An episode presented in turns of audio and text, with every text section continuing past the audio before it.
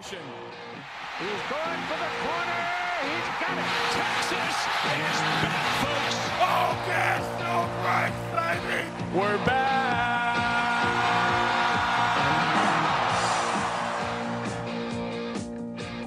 Welcome, welcome, welcome to the Fire Steve Sarkisian podcast, your overreactionary Texas Longhorns football fan podcast. I am Josh, and for today's episode, I am joined by producer Tux for the first time in a long time. Tux, how the hell have you been lately? It's been so long since uh, I've gotten the chance to hop on a podcast with you or Noah, so this is something I'm looking forward to. Hoping the episode is great and that everyone has a good time. I mean, even if the episode's not great, we have some great stuff to talk about. The big news coming out of Texas A&M's SEC Media Days press conference uh, in really classic Texas and Texas A&M rivalry fashion. Texas dominates the conversation about Texas A&M. It appears that Texas and Oklahoma are both positioning themselves to attempt to make a move to the Southeastern Conference in the very near future. Uh, that that came out basically right as Jimbo Fisher was getting ready to take the stage at media days for Texas A&M. So, I mean, the the first first question you got to ask Tux is exactly how much stock are you putting into those rumors? Well, at first I was a little hesitant, right? How many times have we heard realignment stuff and then Texas is involved or you know, Oklahoma is involved and it's been it's been a show, right, for the past 10, 12 years. Uh, what makes me believe it this time is the fact that there's all this momentum, right? And it all materialized out of nowhere. Like we we haven't seen something like that before. Like usually it was just one leak and then everyone was like what what is this person talking about, right? Or maybe it was just pure baseless speculation. Everyone just kind of cast it aside. This time it seems like there's there's an actual uh, momentum to it like I said earlier. And the reason I say that is that it seems that with all these TV deals coming into an end in like 2025, there there is a now sense of urgency that teams do need to find a home and teams do need to secure um, some revenue streams and stuff. Yeah, and it really, like you said, it, it came out of nowhere, and that feels very true to what we've seen out of Chris Del Conte since he took over as the athletic director at Texas. Uh, no longer is Texas operating nearly as out in the open. Uh, things like the coaching search and uh, for various sports, as well as this type of move, are all things that happen behind the scenes. And it's not until things seem to be nearly imminent that the news really breaks that things are actually happening. So I for me, I think that alone it just feels very on brand for this current athletic department uh, at the University of Texas for things to just pop up out of nowhere like this. So uh, I was someone who heavily doubted the Urban Meyer rumors uh, there in the later part of 2020, as it was clear that Tom Herman was on his way out. But this one, I'm I'm buying. I I'm totally believing that this is this is a real push from both Oklahoma and Texas and seems like Oklahoma more so than Texas because it seems like um, you know Texas has a home wherever it wants, and OU does to a degree as well. But it felt like okay, um, if Oklahoma wanted to go somewhere, it was going to need to ask Texas to come along. Whereas I don't think the opposite has ever been true. Yeah, there, there's no way that Texas needs Oklahoma to be able to make a move, but it feels I mean, in a way, it, it feels almost insulting to Texas A&M, which I love, in that A&M like needed to cut bait. Texas didn't give a shit that A&M was going to leave. Um, just sort of basically said bye losers. Whereas with OU, it, it really establishes the level of simultaneously hate and respect that Oklahoma and Texas have for one another to where this move seems to be something that's happening in tandem rather than something that they both con- coincidentally happen to decide on. They both are making a concerted effort to do this together to both become part of the SEC, bring that to a 16 team super conference. Uh, so it, it it's it's a really interesting dynamic between how realignment went back in 2011 versus how it appears to be setting up for Texas and Oklahoma this time around. And I think it's a pretty clear message from Texas that OU is closer to us than A&M ever will be. Now, I would say I agree with you. My favorite part about this is basically watching Texas A&M squirm because they're not usually in a position like this, right? Because they were feeling so good, like, oh, we're off in the SEC. Oh, we just finished fourth or fifth uh, in the final poll, whatever, right? And here comes Texas, and they steal the thunder again from A&M during their presser.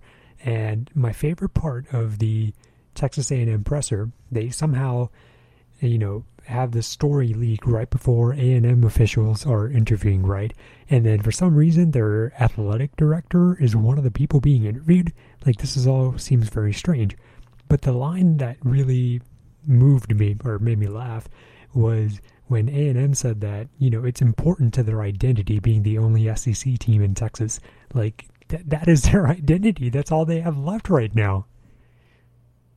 Yeah, and you can see the meltdown screenshots on TexAg. Shout out, shout out to uh, Longhorn Frenzy for sharing those on Twitter. Uh, it it's crazy. It's it's the level of panic that actually makes TexAgs have moments of real clarity about how fucked they are if this move happens. You you look at them talk about recruiting, and I've seen several posts from from Longhorn Frenzy where they openly admit that that is their entire pitch their entire pitch to recruits right now is we are in the state of Texas and in the SEC. No one else can say that. Now, that completely falls apart. What else do they have to hang their hat on? Hey, last time we won a national title, Hitler invaded Poland. That's there's nothing to differentiate them from the University of Texas and Oklahoma is going to see benefits from that too at A&M's expense.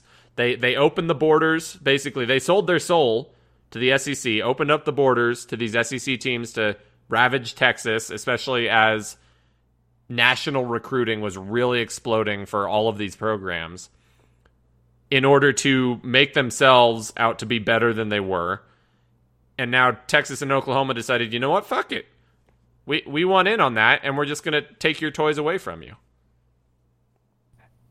Okay. So how do you think say that uh, Oklahoma and Texas are a part of the SEC, it happens in 2025 or whatever, how do you think uh, scheduling and stuff plays out? Are there going to be pods? Do you think there's going to be like divisions where there's two eight team divisions or something? Uh, I, I think it definitely has to end in pods. I think that structure has been discussed too widely for basically the last 10 years, especially with easy solutions to fix the SEC's current scheduling problems. You have teams that go more than half a decade without playing each other with the way the, the SEC's current model is set up uh, with the eight game conference schedule. I, I think pods are the best way to do it. I think even SEC Network managed to share a breakdown that would ensure that every single team would play every single every other team in the SEC, all 15 other teams at least once in a 4-year period, guaranteeing that anyone who signs up and and commits to an SEC school, if they stay for a full 4 years, they will get to play every team at least once. I, I think these models are too built out. I think it looks too appealing. There's too much money to be left on the table to to continue having these issues where possibly Oklahoma or Texas or A&M continues to not get to play Georgia on a regular basis or Florida on a regular basis. Uh, and I think the pods give a lot of freedom to control exactly who those teams are. Uh, the SEC network version had it where it was a nine nine game conference schedule, I believe, um, and it was all of the teams in your own conference or in your own pod, so three games there, plus two teams from the other three pods for your other six games for that that nine game conference schedule. Uh, the idea that I was a big fan of was doing the three teams in your pod, the four teams from whatever pod you happen to be paired with that season, um, and then two protected rivalries in the remaining two pods. Uh, I know, in the interest of that causing problems as far as unbalanced schedules. Like someone's going to have a rivalry with a team that's constantly dog shit. Like someone has to have Vandy as a protected rival, and people are going to be upset when they're the ones who have to have Alabama as their protected rival every year. Um, the other option I thought of, or not that I thought of, but that I saw online, was to follow the NFL's uh, model for setting up their schedule, where every team uh, in in the division, whatever finishing order you finished in the division, you play every other team in your conference that finished in that same spot in their division. That would be a good way to see it sort of cycle through, give everyone a chance, and say, hey, you want to play the good teams, you got to be a good team. So, I the the only thing I'm sure of is that I I don't want an eight game conference schedule. I want the nine game conference schedule. I want to be able to play all of these teams regularly because there are so many good teams, so many fun teams to play with, with massive fan bases. The Floridas, the Georgias, the Bamas, the Auburns, LSU, uh, having regular games with Arkansas again, uh, bringing back the the A and M game as much as a lot of people prefer Eternal Scoreboard. I want that game back because rivalries are what makes college football great. But being able to have all of those things, have our cake and eat it too effectively, uh, is way too appealing. And it still gives us the freedom to have those games with Ohio State, with USC, with Notre Dame, with Michigan. The way we have it set up right now with a nine game conference schedule. There's no reason to shy away from that, especially as the playoff expands to 12 teams instead of just four. And I think you brought up a great point. There's a lot of great fan bases and teams in the SEC. Um, you and I have talked about this off the recording, off the pod, that, you know, some years, like kind of like this year, the Texas home slate is kind of weak, right? It just, uh, none of the home games really stick out to you as like, oh yeah, man, I'm circling that. I am for sure going to be a DKR. Now, if, I mean, even if there's an Auburn or an LSU or a Georgia, you know, something really exciting happening, then everyone's going to have that penciled in. That's going to be like, okay, if both teams are good, you now have a chance at game day. The only current chance that Texas ever gets at game day is, you know, the Red River Shootout. That's it. But now there's multiple chances, just like the SEC gets. And, you know, kind of uh, part of me thinks that, you know, uh, Chris Del one of the first things he started doing was scheduling all these SEC teams, except A&M, for the future schedule, right? And I wonder if talks kind of started then, like, oh, I already have a connection now with Florida. I already have a connection with Georgia. I already have a connection with Auburn and Bama. What can we do in the future? And now, if those all those teams just become regular teams that we're supposed to play now, um, Texas kind of has to throw the schedule up in the air. However, now Texas doesn't necessarily need, you know, the USCs and the Ohio States, uh, you know, another blue blood on the schedule. Now it's like, oh, we already have a great in conference schedule. Now we can go cherry pick. Here's who we want to play. Here's the fan base we want to reach out to and see how we can do. Yeah, I, mean, it'll it'll throw a lot of things into disarray, especially because we've got Alabama. It, that series starts next year. 2022, 2023, that's home and home with Alabama. 2024, you have the home and home with, with Michigan. But you get into 2028, 29, 30, and 31, you got Georgia and Florida. You've got, uh, I'm, I'm, sure Auburn's on the horizon there. I don't think if that ever got confirmed, but I believe that was a strong rumor that that was something that was in the works. But yeah, it, it would be really interesting. If nothing else, that, that would be an extension of the uh, the content that we'd have here from this realignment thing of who the new out of conference teams are going to be to replace those guys. It might be something where we go from playing Alabama 22 23, and then by 2024, maybe we're in the SEC and facing Alabama is now a regular thing. We got the taste test, and now we're, we're full members. So, I, yeah, it, it, just opens up a lot of good things. Uh, go face a lot of P5 teams that we haven't gotten to face. I know there's a lot of Texas grads that are up in the Pacific Northwest It'd be awesome to replace one of those teams with an Oregon or a Washington, get up to Florida or get up to uh, Seattle and Eugene. It'd be cool to play Stanford, cool to play.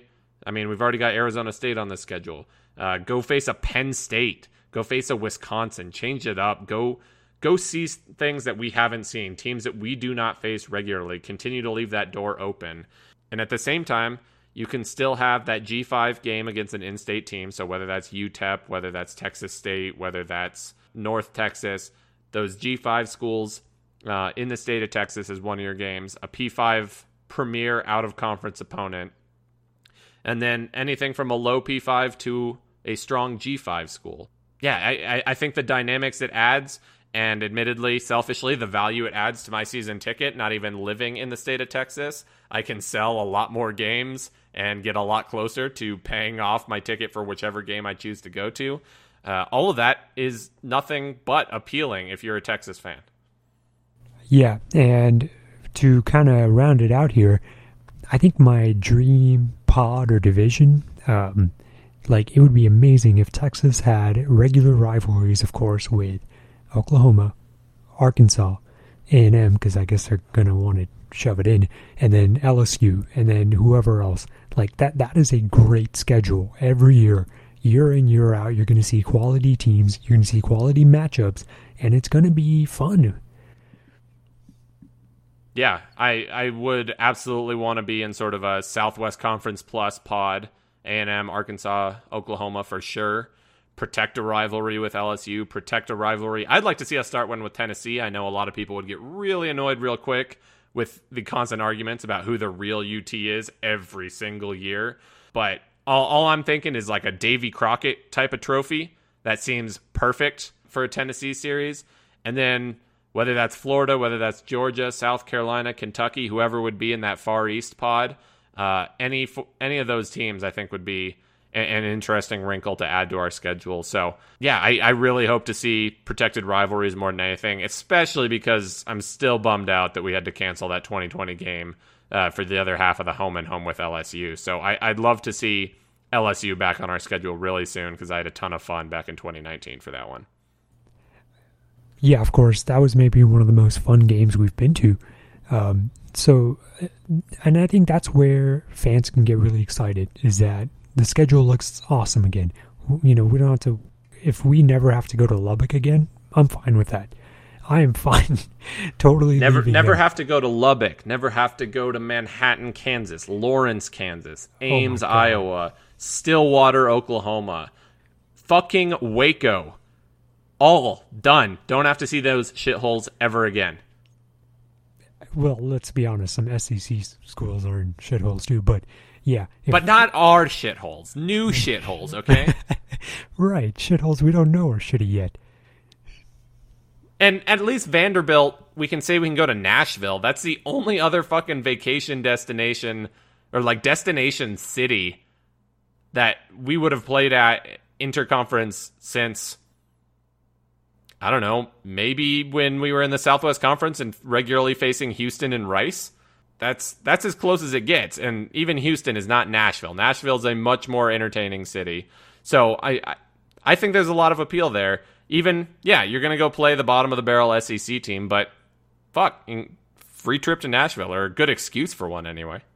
Yeah, and you know, there's also plenty of other schools who are you know, close to big towns. Like uh, Athens is pretty close to Atlanta or something.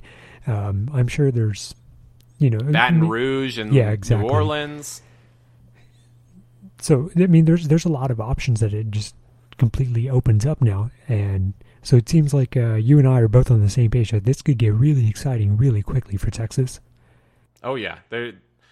I mean, I really outside of people being scared of the the level of competition or at least the perceived level of competition that's in the SEC, I see no obvious downsides for Texas. The the money's there. As a fan, the excitement is there. Just the slate of teams that you get to see is fun. Whether it's more competitive or more difficult, whatever, doesn't matter. But just like the the almost like the sex appeal of the games is so much higher than it is when you're regularly facing Texas Tech, Kansas State, Iowa State, Oklahoma State. It's it's more storied programs. Like sure, Alabama's the only blue blood in the SEC right now, but the SEC's strength is in how many of that next tier teams they have with LSU, with Auburn, Georgia, Florida. You have so much of that, whereas the Big 12 has Texas and Oklahoma and a bunch of also rans historically. So, yeah, I, I mean, it's there's there's just so much more interest in it. especially even when those bottom of the barrel SEC teams like um, Arkansas have some history with Texas. So there, there's there's a lot to love about getting to play that SEC schedule just as a fan wanting entertaining teams to play, wanting interesting games. Uh, those are th- there's nothing to dislike about the SEC move. Yeah, I'm just waiting for Chip Brown to say, "Oh, Texas is definitely not going," so then I can say, "Oh yeah, it's happening." But other than that, I feel like it's, I guess, m- more of a sure thing than I've seen from Texas in a while. So I guess, I mean, even hedging it feels like, you know, I got to say like ninety percent or more that this is happening. Yeah, absolutely. And I, for, I got to pause real quick here, Tux. I am so sorry we've been talking about realignment for like the last 20 minutes right now. And to this point I've been I've been waiting to do this. I meant to crack this a while ago. It's it's realignment talk. We have to drink a little bit. So that that that's me cracking a beer. All right. All right. Now we now we can keep it going. I'm sorry. All right, I'm sorry. Get find that momentum. Where were we? Uh, well, you got to share what you're drinking. Like, what what is it? Is it good? So so this one uh, is a uh, another sour uh, that if I continue doing this sort of like half-assed beer moment uh, in every podcast, um, you'll find there's a pattern. I do like sours. Uh, today I'm drinking uh, Aerovice Tart Ale from Aero Plains Brewing Company out of Wichita, Kansas. Um, for those of you who know me semi semi well, I lived out in Wichita for a couple years. Uh, I would say this was probably my favorite brewery and probably my favorite beer that I found while I was out in Wichita.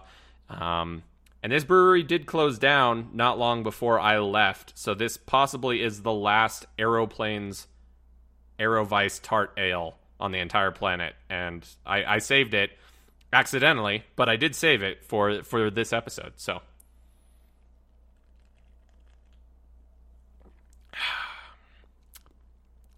I do love sours. I do love sours. So, I, I, guess the next big question that you have to ask when it comes to the SEC is if Texas, if Oklahoma make this move, there's that in the perception that the SEC is a much more difficult conference. So, what are the fair expectations for Texas, especially with hopefully still with Steve Sarkisian by the time this move rolls around? What are the expectations those first three years? Do we come in throwing haymakers like A and M did in 2012, win a Heisman in our first season, uh, go 10 and two, blow out a team in the Cotton Bowl, or are are the expectations lower? Is eight games accept acceptable, or do we need to be immediately targeting winning 10 games in what's supposedly the toughest conference in football? Well, I think with the addition of Texas and OU, it would definitely be the toughest and most stacked conference in college football. But still, you still have your Mississippi teams, A&M, Arkansas, that I imagine Texas will regularly play or have the chance to play. So the bar should still be 10 wins, you know.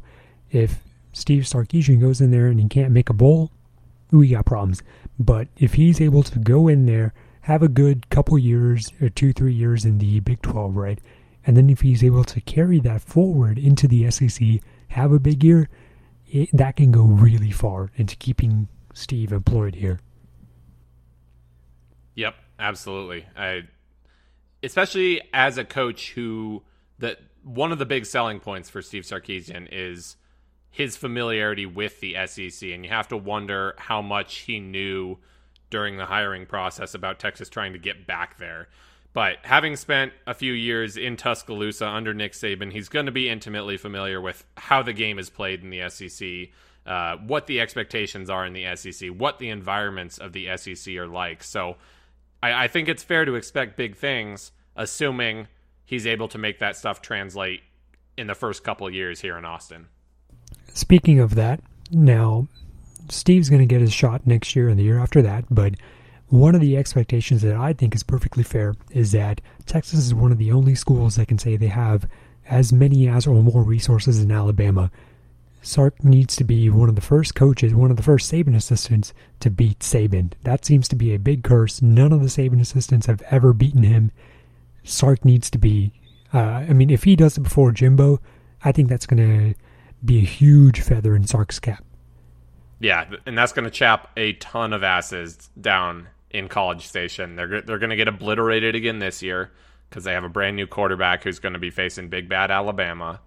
Um, I believe in Tuscaloosa, weren't they in in College Station last season? I you know I can't remember, but A and M A and M twenty twenty season completely forgettable, confirmed. Um, yeah. but yeah, I mean that that's going to be huge. Like that is one of the huge selling points for for Jimbo and for the A and M fan bases. Oh yeah, he's he's been the closest to beating Saban of all of the assistants who've ever played him. Like if anyone's going to do it, it's going to be Jimbo, and it would be fucking hilarious if Sark in the next two years uh, whether it was 2022, 2023, or first couple years in the SEC, manages to be the one to to beat Saban.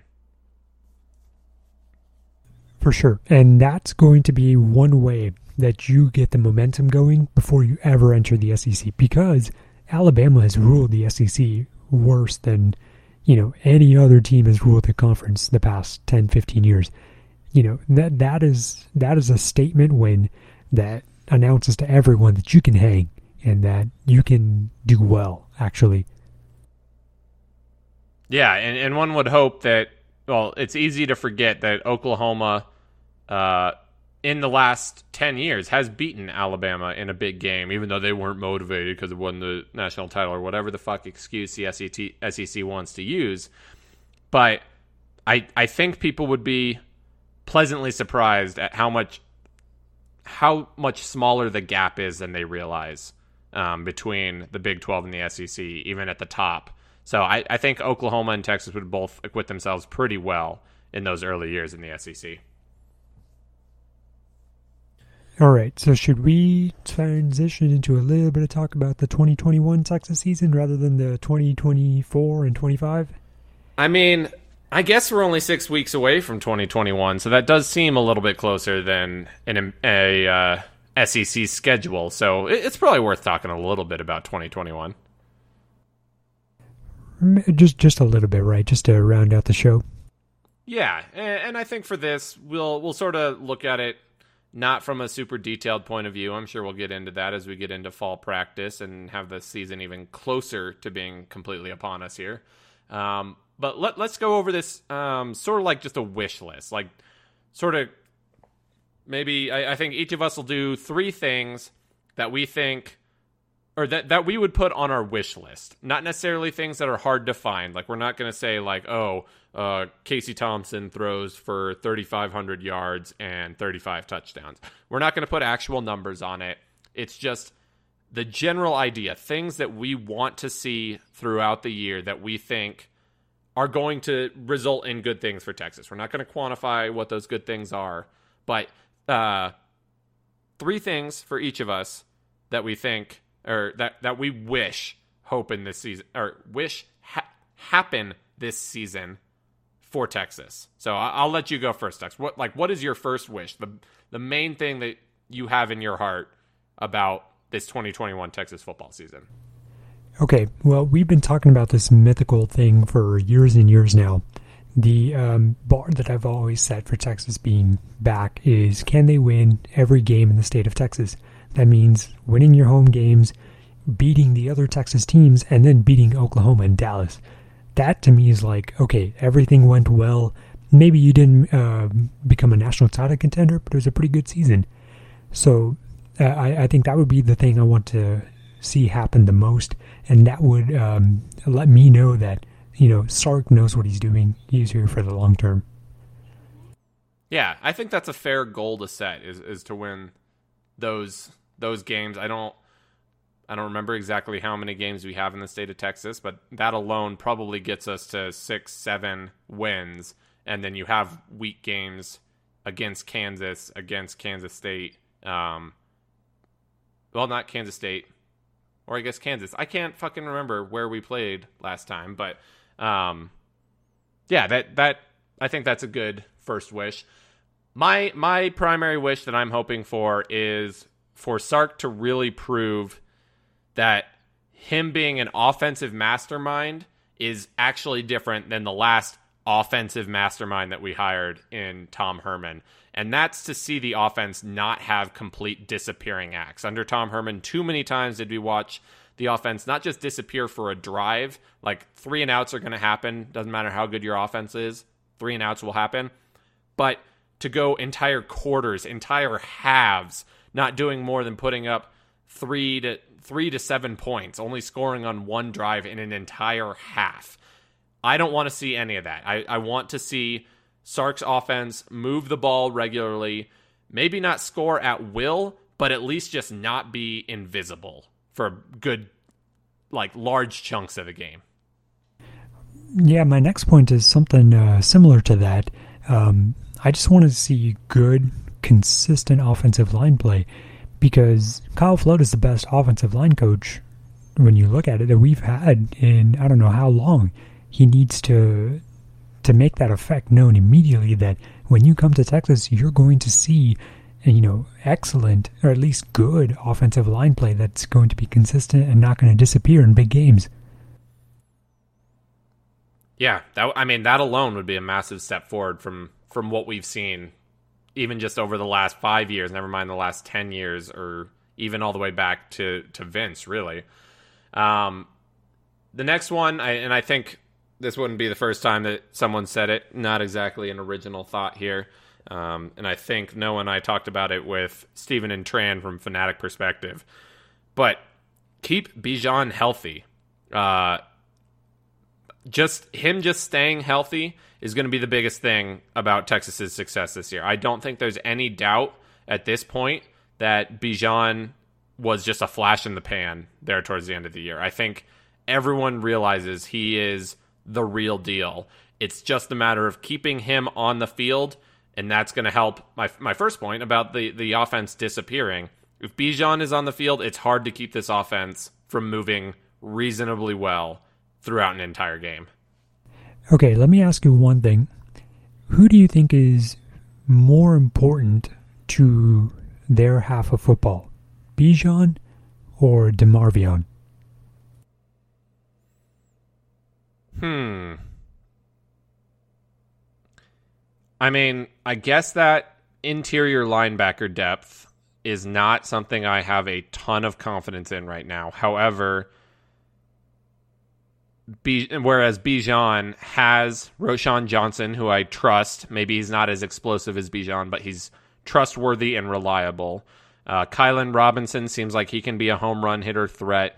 I feel like we have good depth behind Bijan Robinson, but I feel like the step down in ability is larger between Bijan and Roschon than it is between DeMarvion and the guy behind him. We're, we're pretty thin at linebacker, but I feel like that immediate step down um, would hurt more with Bijan. I think being able to have a guy who can be both a workhorse and also pretty damn close to a full full blown home run hitter in Bijan Robinson, I think that's more important for breaking in a new quarterback than Overshown's presence is to making Pete Kwiatkowski's defense work. Yeah, I'd largely agree but I, I don't think the gap is that big.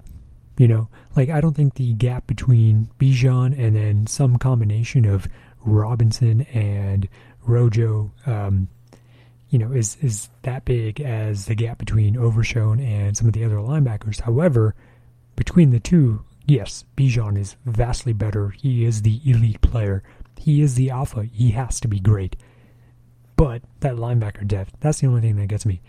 Um, so, kind of similar to that point that I was making, I, I want to see another star emerge on defense, and preferably in the secondary. It's been way too long since we've had elite players in the in the DB unit.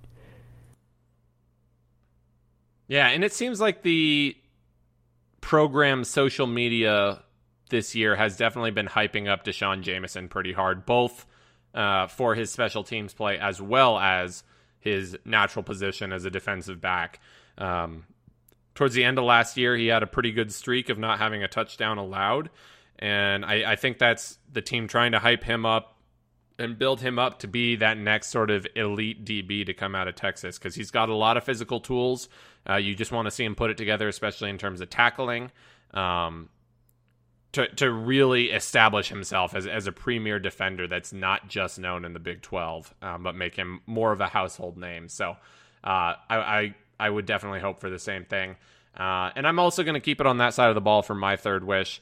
Uh, my third wish is just going to be please God find a way to have a pass rush as good as Joseph Ossai was last year. We had no other pass rush beside him, and as good as Ossai was, we often had no pass rush even when we did have him on the field. We had a horribly low number of sacks, and he was by far the biggest producer um, on on last year's defense. So I'm hoping Pete Kwiatkowski, uh, with his defensive scheme, with guys like Ray Thornton, uh, with Ovie Oghoufo, um, and the the other transfer players that we've brought in behind them. I hope that we are able to find at least a couple guys who can consistently get to the uh, passer, and I think that comes in addition to having a guy like Alfred Collins absolutely mauling the interior of the offensive line. That's what I was going to bring up. If Collins take that next step, as we uh, hope that he uh, will, that will go a long way towards the DBs looking good. Yeah, that, I mean, nothing helps a DB more than good pass rush. So it would be great to see those things work in tandem. All right, so the last thing we want to talk about is something that basically happened right before we started recording. Uh, we spent a good bit of time this evening trying to find the old video from 2012 that Texas A&M put together of them sort of cheering for the fact that they were in the SEC by participating, let's call it that, in every single one of the SEC teams' cheers. You have um, someone doing the Gator Chomp, you have a girl woofing at the camera like a Georgia fan. Uh, you have someone ringing the cowbell like they're uh, for Mississippi State. We found that video. Texas A&M spent a ton of time and energy clearly trying to purge the internet of this video. It is hard to find. We found someone who had it downloaded. Uh, they were a Sooner, but I, I believe they proved tonight that the enemy of my enemy is my friend. And boy, did they hook us up. The welcome to the SEC family video that they put together is one of the worst things that has ever been created for the internet. Probably and arguably the most embarrassing thing Texas A&M has ever done, and that is no small feat given the legacy of Texas A&M. Uh, we found that it is on our Twitter right now. You need to check it out. Uh, we have it saved in various locations. I've shared the link with a ton of people to make sure that this thing is full on Streisand effect. We're making sure that it does not disappear off the face of the internet ever again. But man, I forgot how bad that was. Yeah, exactly. I had honestly purged how cringy it was from my memory, but finding that again, it's like uh, it reminds me that, oh my god, this is this is A and M at their core. Yeah, and it's not even like it, it's so bad. You think it has to be a parody. It has to be some like little student group, someone making a home video. No, this was officially produced by Texas A&M University. Actual A&M money, public money went to funding this horrifying work of like disaster art. It is one of the most impressively terrible things that exists on the internet, and that's something the internet really specializes in. So, I mean, it is phenomenally awful. So you you have to check it out uh, at the FSS podcast. Uh, got it on Twitter. We've been posting it all over Reddit. Kyle Umlong has been sharing it. Will Bazer's been sharing it. It's it's it's blowing up. Like make it viral, make it trend, make sure everyone is reminded of how fucking weird Texas A&M is and really pressure them into revising it as soon as OU and Texas rejoin the conference. Oh my goodness. I, I hope I mean, okay, it's not possible for any other team to make something as cringy, but if Oklahoma made something similar, that'd give us enough memes for a while. Yeah, I mean, there's gifs in here. Like, I'm pretty sure this video was made before GIFs were really as beloved as they are now. I'm hoping that this gets gift to hell. Uh, I know people have a um, Steve Sarkisian face swapping bot. I hope that they're going to turn this whole damn thing into a into Steve Sarkisian doing it because that would be hilarious. There's so much potential in this video, and it feels like nine years ago we as a human race did not really get the opportunity to truly appreciate what we had here. So I'm glad uh, we that we were able to get some help pulling that back up. Um, shout out to the Sooners who helped me out. Shout out to Kyle Umlong for directing me to those guys. Um, because yeah, it it it can't be for nothing. It can't go down and be forgotten. That the internet never forgets, and this came dangerously close to being forgotten. So I'm glad it's back out in the wild. So, um, I I can't. I, I'm I'm so happy that it's back out there. I can't wait to see what people do with this just awful content. Yeah, have fun with it, folks. But with that, uh, we have reached the end of another episode. Thank you for listening. Uh, we had a lot of fun recording this one. It was great to have Tux back on the Fire Steve Sarkisian podcast. Uh, with all this realignment news, you can bet that we as content creators have to beat this dead horse as long as we possibly can.